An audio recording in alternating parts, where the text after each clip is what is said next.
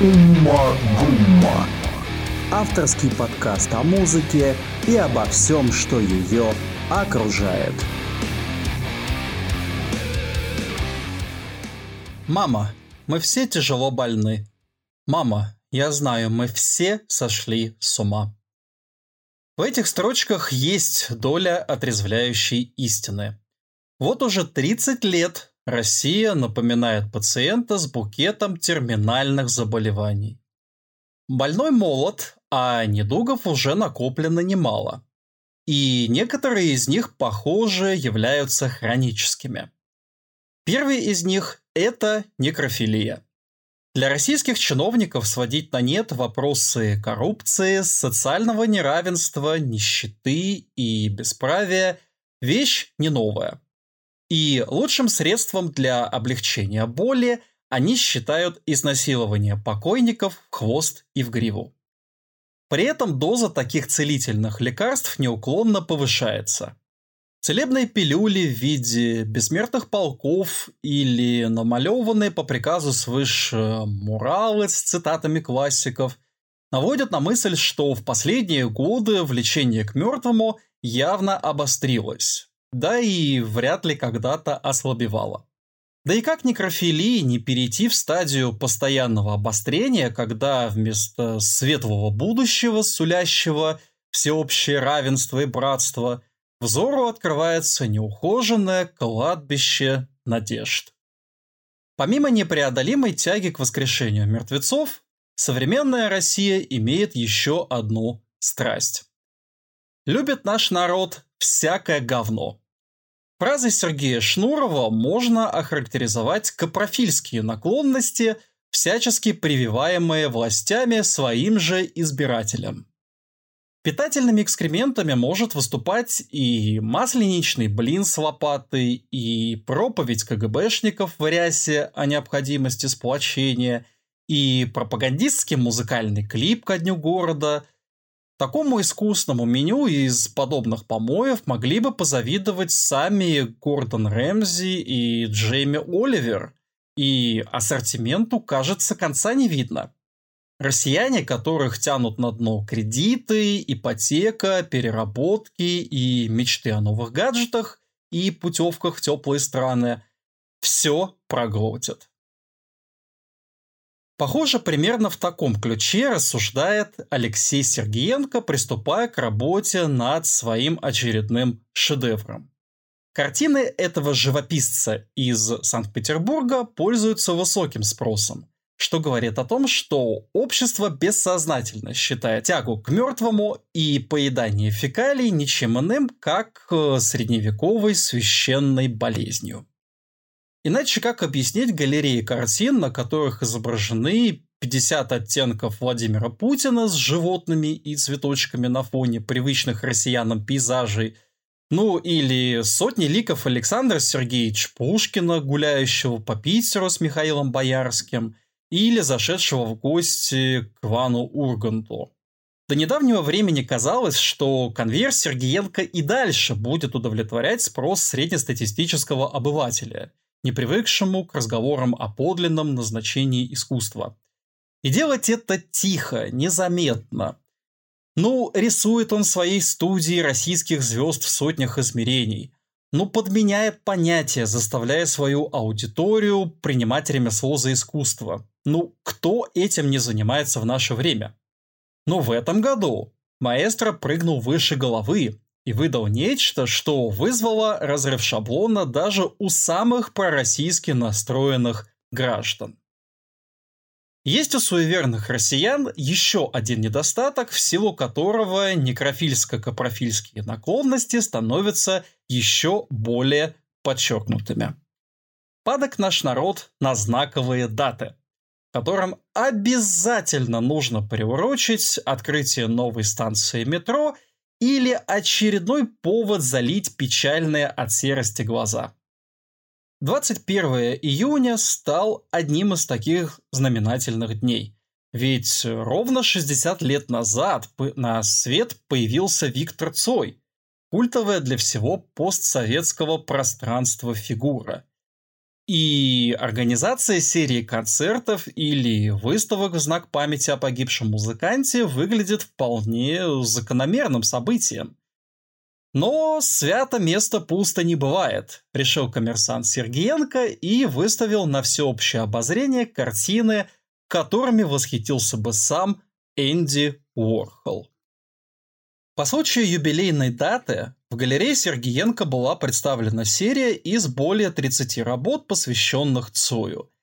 И ничем бы она не запомнилась, если бы на одной из картин лидер кино не был изображен в военной форме с автоматом, да еще и на фоне разрушенного Мариуполя. На плече у певца шеврон с буквой Z, которая является символом поддержки так называемой специальной военной операции, как называют в России войну против Украины. Казалось бы, что в 2022 году нас уже ничем нельзя удивить. Ведь э, мы видели весь колорит пропагандистского абсурда. Например, помеченные новой свастикой пасхальные куличи и салаты из супермаркета – выстроенные в виде латинских букв Z и V подневольных школьников и студентов, эти же выбритые буквы на их головах. Однако от картины Сергеенко журналисты, присутствовавшие на мероприятии, похоже, малость обалдели, в связи с чем они в общем порыве принялись задавать вопросы на тему того, а каким боком к этому всему причастен Цой. Невозможно поверить в то, чтобы человек, написавший песни вроде «Я объявляю свой дом» или «Следи за собой», мог как-либо поддерживать войну. Кроме того, все прекрасно знают историю, как еще в 1983 году певец нанес себе увечья, чтобы уклониться от призыва в армию и не попасть в Афганистан, где третий год шла война. В результате он полтора месяца провел в психиатрической больнице, и его пример является далеко не единственным. Но с подобными нюансами истории жизни и творчества Цоя Алексей Сергеенко либо не ознакомился совсем, либо не стал считаться в принципе. Поэтому он в лучших традициях распоряжаться чужим наследием заявил – Музыкант был молодой, глупый, неопытный. Как и все люди, совершал ошибки и делал глупости. Читаешь эти слова и думаешь, вот как будто про себя самого говорит Сергеенко. Молодой, глупый и неопытный в вопросах истории. Да и как будто сам 80-х не живший, хотя он застал перестроечные годы в сознательном возрасте – и однозначно не мог не заметить, что усталость от войны в Афганистане и снижающийся уровень поддержки интернационального долга были одними из отличительных признаков тех лет. И этот тренд был отражен в песнях советских рок-музыкантов, которые хоть и касались темы войны, но призывали бороться и в первую очередь с негодяями в кабинетах из кожи, прозаседавшихся в своих политбюро – Такие песни, как э, «Шар цвета хаки» группы Nautilus Pompilius, «Игры не для нас» э, и «С кем ты» группы Ария, «Берегись» группы Мастер и многие другие никак не восхищались наступлением глобальной войны, которую ведут из своих кабинетов чиновники всех мастей. Наоборот, они предостерегали от ее последствий, говоря о том, что война одним несет медали на мундиры, а другим хаос и гибель. Поняв, что в вопросах герменевтики и словотворчества не силен, бизнесмен Сергеенко решил сменить тему и сыграть на чувстве патриотизма, которое в завышенных цифрах сейчас фиксирует в ЦИОМ. Он сказал, «В любом случае, он жил в этой стране, являлся ее патриотом. Сейчас уже в зрелом возрасте он, безусловно, был бы на правильной стороне». И эти слова о человеке, который на всех фронтах оставался вне системы, стремящейся навязать понятие правильной и неправильной жизни. Ведь он практически не выступал на крупных площадках, большую часть своей карьеры играя на квартирниках или подмостках региональных рок-клубов. Он не получил высшего образования и стандартного распределения, работая кочегаром на Камчатке. Кроме того, до конца 1980-х музыкант и его товарищи и вовсе не получали денег с продаж своих пластинок. Какими бы глупыми слова Сергеенко не казались, он далеко не первый и не последний, кто рассуждает о жизни и творчестве Цоя в подобном ключе. Да и на шахматной доске современной действительности он является всего лишь пешкой, которая никогда не станет дамкой. Подобным мифотворчеством успели отметиться и более крупные игроки, прошедшие путь от э, экстремальных форм оппозиции до прямой поддержки действующего режима.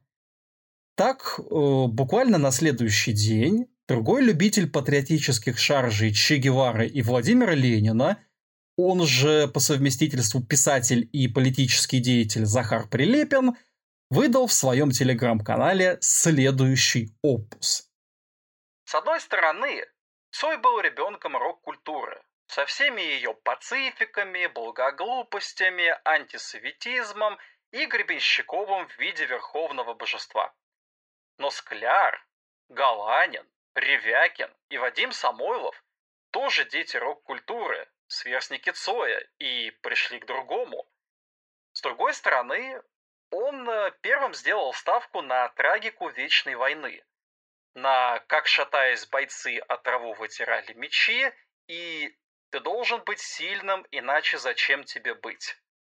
Он был корейцем, внуком офицера НКВД, и первым, когда это никому в голову не приходило, вдруг сказал а чего мне делать на Западе? Витрины смотреть? Я туда не хочу. У него было великое врожденное самостояние внутри. Иные скажут, он что, поддержал бы войну с Украиной? Я просто отвечу. Мысленно посадите Цоя в израильском ресторане между Макаревичем и Галкиным. Получается? Нет. И не получится. После таких слов даже и не знаешь, как их прокомментировать, не срываясь на великий и могучий трехэтажный. Действительно, Прилепин прав в том смысле, что Виктор Цой является продуктом относительно периферийного в плане музыкальной индустрии СССР. Но совершенно не ясно, почему он вменяет в вину передачу опыта от одного поколения другому. Ведь э, в то время лишь у небольшой группы избранных была возможность достать э, качественные инструменты и аппаратуру, приобрести новейшие музыкальные пластинки, а также записать и распространить собственные, незалитованные и неодобренные свыше песни собственного сочинения. Приходилось довольствоваться самоиздатом и самоучителями, а также перенимать опыт сначала у западных коллег вроде The Beatles или The Rolling Stones, а затем у старших коллег в собственной стране. В Союзе, еще не имевшем собственной музыкальной рок-сцены, хотя бы на региональном уровне, э, который впоследствии появится там, в Москве, в Ленинграде или Свердловске, нужно было многому учиться с нуля. В таких условиях принцип «не сотвори себе кумира» отметается в сторону. Сегодня им может быть Джон Леннон, а завтра Андрей Макаревич или Борис Гребенщиков. Кстати, Прилепин почему-то не вспоминает Александра Пантыкина из группы Урфин Джуз, который, по воспоминаниям уральских рок-деятелей, имел идентичный наставнический ореол в Свердловске и его пригородах. Возможно, потому что на Урале никто не успел погибнуть молодым. К несчастью, великого борца за свободный Донбасс. Неправ Прилепин и насчет того, что он высокопарно называет э, благоглупостями и пацификами. В отличие от него, Цой или Гребенщиков сумели сознательно прожить время, в котором, по выражению Константина Кичева, каждой струне не давали шанса на звон. Они стали непосредственными свидетелями той страны, которая даже в рамках политики гласности не смогла снять все запреты, вводя сухой закон и регулируя нетрудовые доходы. И именно стремление преодолеть бюрократические запреты наполнило советский рок, сначала квартирный, а потом и ДКшный, не просто романтической борьбой Давида против Голиафа. Оно неизбежно привело к тому, что тексты рок-исполнителей от Москвы до Ленинграда и обратно до Москвы становились все более политизированными и протестными. Однако все это, по мнению Прилепина, лишь благоглупости, ведь настоящие рокеры должны принимать правила игры и топить за Вьетнам или Афган. Усталость советского общества от э, всевозможных войнушек на внешней арене также дала о себе знать. Э, поэтому участники кино сконвертировали войну внешнюю в войну внутреннюю. Лирический герой в песнях этого коллектива борется уже не с условными нацистами или маджахедами. Теперь он личность, находящаяся в состоянии войны со всем противоречивым миром, который идет на него войной. Но говорящая голова Прилепина искажает смысл, посчитав, что призывы становиться сильнее свидетельствуют о поддержке Цоем агрессии. Однако мы должны быть сильными в первую очередь, чтобы сказать таким ревностным служителям власти, как Прилепин, руки прочь, прочь от меня. Мы должны сделать все, чтобы не дать этой системе координат раздавить нас, как насекомых. В этом и заключается один из основных мотивов творчества кино. Более того, нам следует понимать, что война, которой тайно или явно восхищается Прилепин, по большей части состоит из человеческих жертв, разрушенных городов и груд металлолома. Именно поэтому песни, в которых фигурируют все эти неотъемлемые атрибуты любой бойни, наполнены трагизмом, над которым, впрочем, потешаются смотрящие куда-то вправо. Поэтому ответить на вопрос, он что, поддержал бы войну с Украиной, можно и без гипотетической попытки усадить покойника за один стол здравствующими поныне людьми. И ответить крайне решительно. Конечно. Не поддержал бы. В отличие от Сергея Галанина и Вадима Самойлова, которые хоть и были представителями Цоевского поколения, но прошли совершенно иной путь от э, антисоветизма до безоговорочной поддержки путинского паханата. Впрочем, история, как известно, сослагательного наклонения не знает. И все усердие Захара Прилепина повязать Виктора Цоя кровью и признать его ответственным за агрессивную милитаристскую пропаганду, похоже на попытки широко раскрыть рот и произнести букву «П». На досуге можете попробовать, что из этого получится. А закономерно ли вообще такое своевольное использование образа покойного Цоя? Отвечаем. Да, Казалось бы, современная Россия уже нашла свое железное место в рамках рыночной экономики и глобализма, превратившись в страну-бензоколонку, богатую природными ресурсами для экспорта. Однако неграмотное распределение средств, полученных с продажи энергоносителей, отчасти привело к тому, что россияне не могут похвастаться серьезными достижениями в экономике или науке – и эти неудачи изо всех сил пытается скрыть действующая власть, чьи технологии ловко играют на реваншизме, доставшемся в наследство от э, царской России и Советского Союза. Нашу страну все сильнее сжимают клещи памяти о лучших временах, когда жилье было бесплатным, а группа кино выступала в Олимпийском. И для привыкших жить постпамятью людей воскрешение из мертвых будет считаться признаком хорошего тона. На чем и строят свои карьеры люди вроде Сергеенко и Прилепина.